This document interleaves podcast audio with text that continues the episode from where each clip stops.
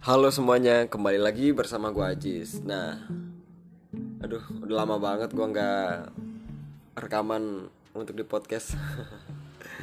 Terakhir tuh kapan deh? Kalau nggak salah tuh April deh. Nah, kebetulan gue juga lagi sendiri. Dari kemarin tuh sebenarnya pengen gitu loh, cerita-cerita horor lagi. Tapi kan semakin ke sini tuh semakin sedikit temen yang bisa diajak buat jadi narasumber cerita-cerita horor. Nah kalau cerita horor sendiri juga nggak enak uh, karena gue males sebenarnya cerita horor dari pengalaman pribadi gue sendiri. Nah sekarang nggak sekarang sih tadi tuh kepikiran uh, gimana caranya ya biar podcast tetap jalan tapi tanpa narasumber. Gue harus bikin konsepnya tuh seperti apa gitu. Akhirnya kepikiran, ya gimana kalau gue buat reaction gitu loh dari Instagram atau enggak Twitter atau enggak YouTube terus nanti gue reaction di podcast ini gitu. Tapi kayaknya gue lebih ke Twitter deh soalnya kan kalau YouTube sama Instagram kan video ya kebanyakan terus gue juga harus menggambarkan gitu. Jadi lebih ribet aja. Tapi kalau di Twitter kayaknya lebih mudah karena kita hanya membaca teks terus kita hanya reaction dari uh, tweet orang uh, tweet orang gitu loh.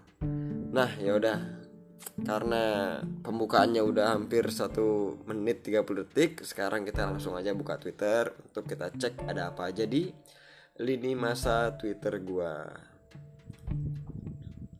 Yang pertama wah ini baru buka langsung dari Pak Sandiaga Uno. Pak Sandiaga Uno ngetik latar belakang pendidikan janganlah menjadi penghambat untuk kita bisa menjadi entrepreneur. Betul yang terpenting adalah eh maksud gimana ya? Latar belakang pendidikan janganlah menjadi penghambat untuk kita bisa menjadi entrepreneur. Yang terpenting adalah kenali potensi yang kita miliki kembangkan dan terus belajar serta berusaha maksimal. Lalu pas Sandiaga Uno nge-tweet lagi menjadi pengusaha itu mulia karena kita bisa menjadi jalan rezeki dengan memberikan lapangan kerja bagi banyak orang yang membutuhkan. Bagus banget sih. Setuju sih. Itu juga uh, alasan yang membuat gue tuh pengen menjadi pengusaha sih. Pengen berwirausaha. Karena terlepas dari uh, apa ya terlepas dari penghasilan terlepas jadi bos untuk diri sendiri di sisi lain kan juga bisa menjadi jalan rezeki buat orang lain gitu. Nggak peduli seberapa kecil atau besarnya usaha selama kita bisa membantu orang lain untuk menghidupi dirinya sendiri atau keluarganya buat gue itu udah lebih dari cukup sih. Dan gue pengen banget. Semoga bisa mengikuti jejak Pak Sandiaga Uno menjadi pengusaha yang sukses. Amin. Lalu di bawahnya ada panditfootball.com uh, ini akun olahraga ya. Jadi dia nge-tweet dari Arnold van der Veen sampai Elkan Bagot Indonesia setidaknya sudah menaturalisasi 35 pemain sepak bola tanpa satupun pencapaian berarti. Apakah sepak bola kita terlalu percaya dengan naturalisasi? Gitu.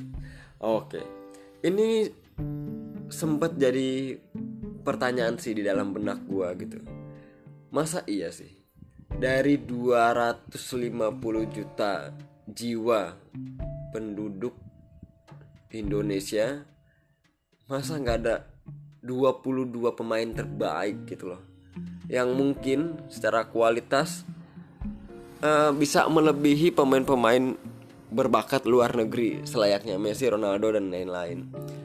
Uh, Sebenarnya salahnya di mana gitu loh. Yang jadi pertanyaan gue dari 250 juta jiwa, masa nggak bisa nyari 22 pemain yang bermental hebat gitu loh di dalam dunia sepak bola uh, bingung juga. Sempat nggak setuju sama naturalisasi tapi di sisi lain juga dari ketua PSSI begitu pun dari masyarakat Indonesia yang udah ngebet banget pengen Indonesia tuh juara lah. Di timnas senior ya untuk di timnas U23 sama U19 kayaknya Indonesia udah udah apa ya udah pernah juara gitu loh. Tapi untuk di timnas senior Indonesia belum pernah gitu.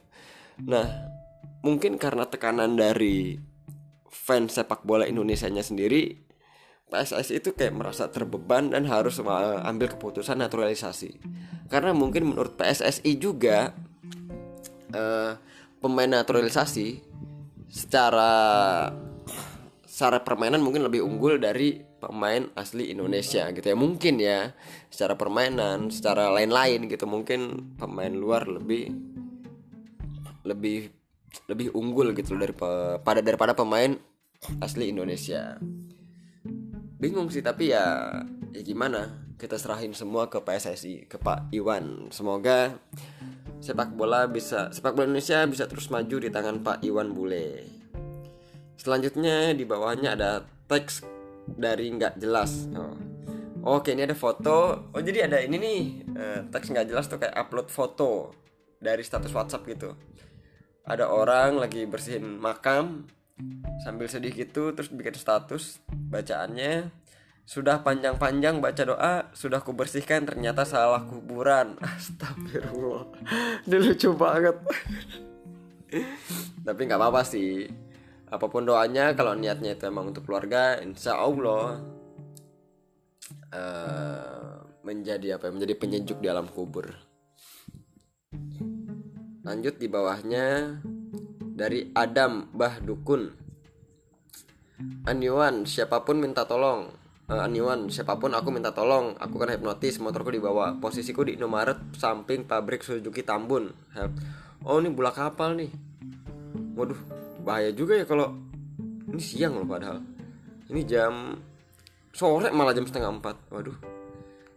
Coba baca replyannya dulu ya ya Tuhan dari Cah Mondol ya Tuhan Indomaret itu sering terjadi loh aku dulu tinggal di situ dan sering terjadi semoga ketemu ya amin amin amin oh sering ternyata oh ini jadi perhatian juga nih buat masyarakat Bekasi terlebih masyarakat yang masyarakat Bekasi yang tinggal di daerah dekat PT Suzuki. Katanya udah sering di sana terjadi hipnotis motor. Jadi hati-hati semuanya. Lalu di bawahnya ada Deden Wasliman. Introvert be like. Saya tidak membenci orang. Saya hanya merasa lebih baik ketika mereka tidak ada. Oh, oke okay, oke okay, oke. Okay. Gue pernah sih merasa uh, merasa apa ya? Ada di waktu seperti ini gitu. Eh, bukan di waktu seperti ini ada di momen-momen seperti ini gitu loh jadi nggak pengen banget ketemu orang dan itu terjadi jangka waktunya tuh lama gitu kurang lebih setahun sampai dua tahun jadi males gitu ketemu orang kayak nggak merasa seneng gitu loh. Justru kayak merasa damai itu ketika sendiri. Seneng banget itu ketika sendiri. Dan ya kita cek lagi ke bawahnya ada Mama Cia. Karena satu kesalahan kita viralin rezeki orang mati bisa selamanya. Hati-hati. Oh iya. Ini juga penting banget sih uh, kita pernah sadar nggak sih ya? Bukan kita pernah sadar sih. Mungkin kita juga sempat nggak sadar gitu loh. Uh, kita komen di status orang atau enggak kita foto orang atau enggak kita videoin orang dan kita post di sosial media dan itu sebenarnya merugikan merugikan orang yang kita post gitu loh. Merugikan orang yang kita foto yang kita video gitu. Dan kalau itu positif membawa dampak baik itu nggak jadi masalah. Tapi kalau itu sampai mematikan rezeki orang lain itu bahaya banget. Ini semoga nggak terjadi kepada kita.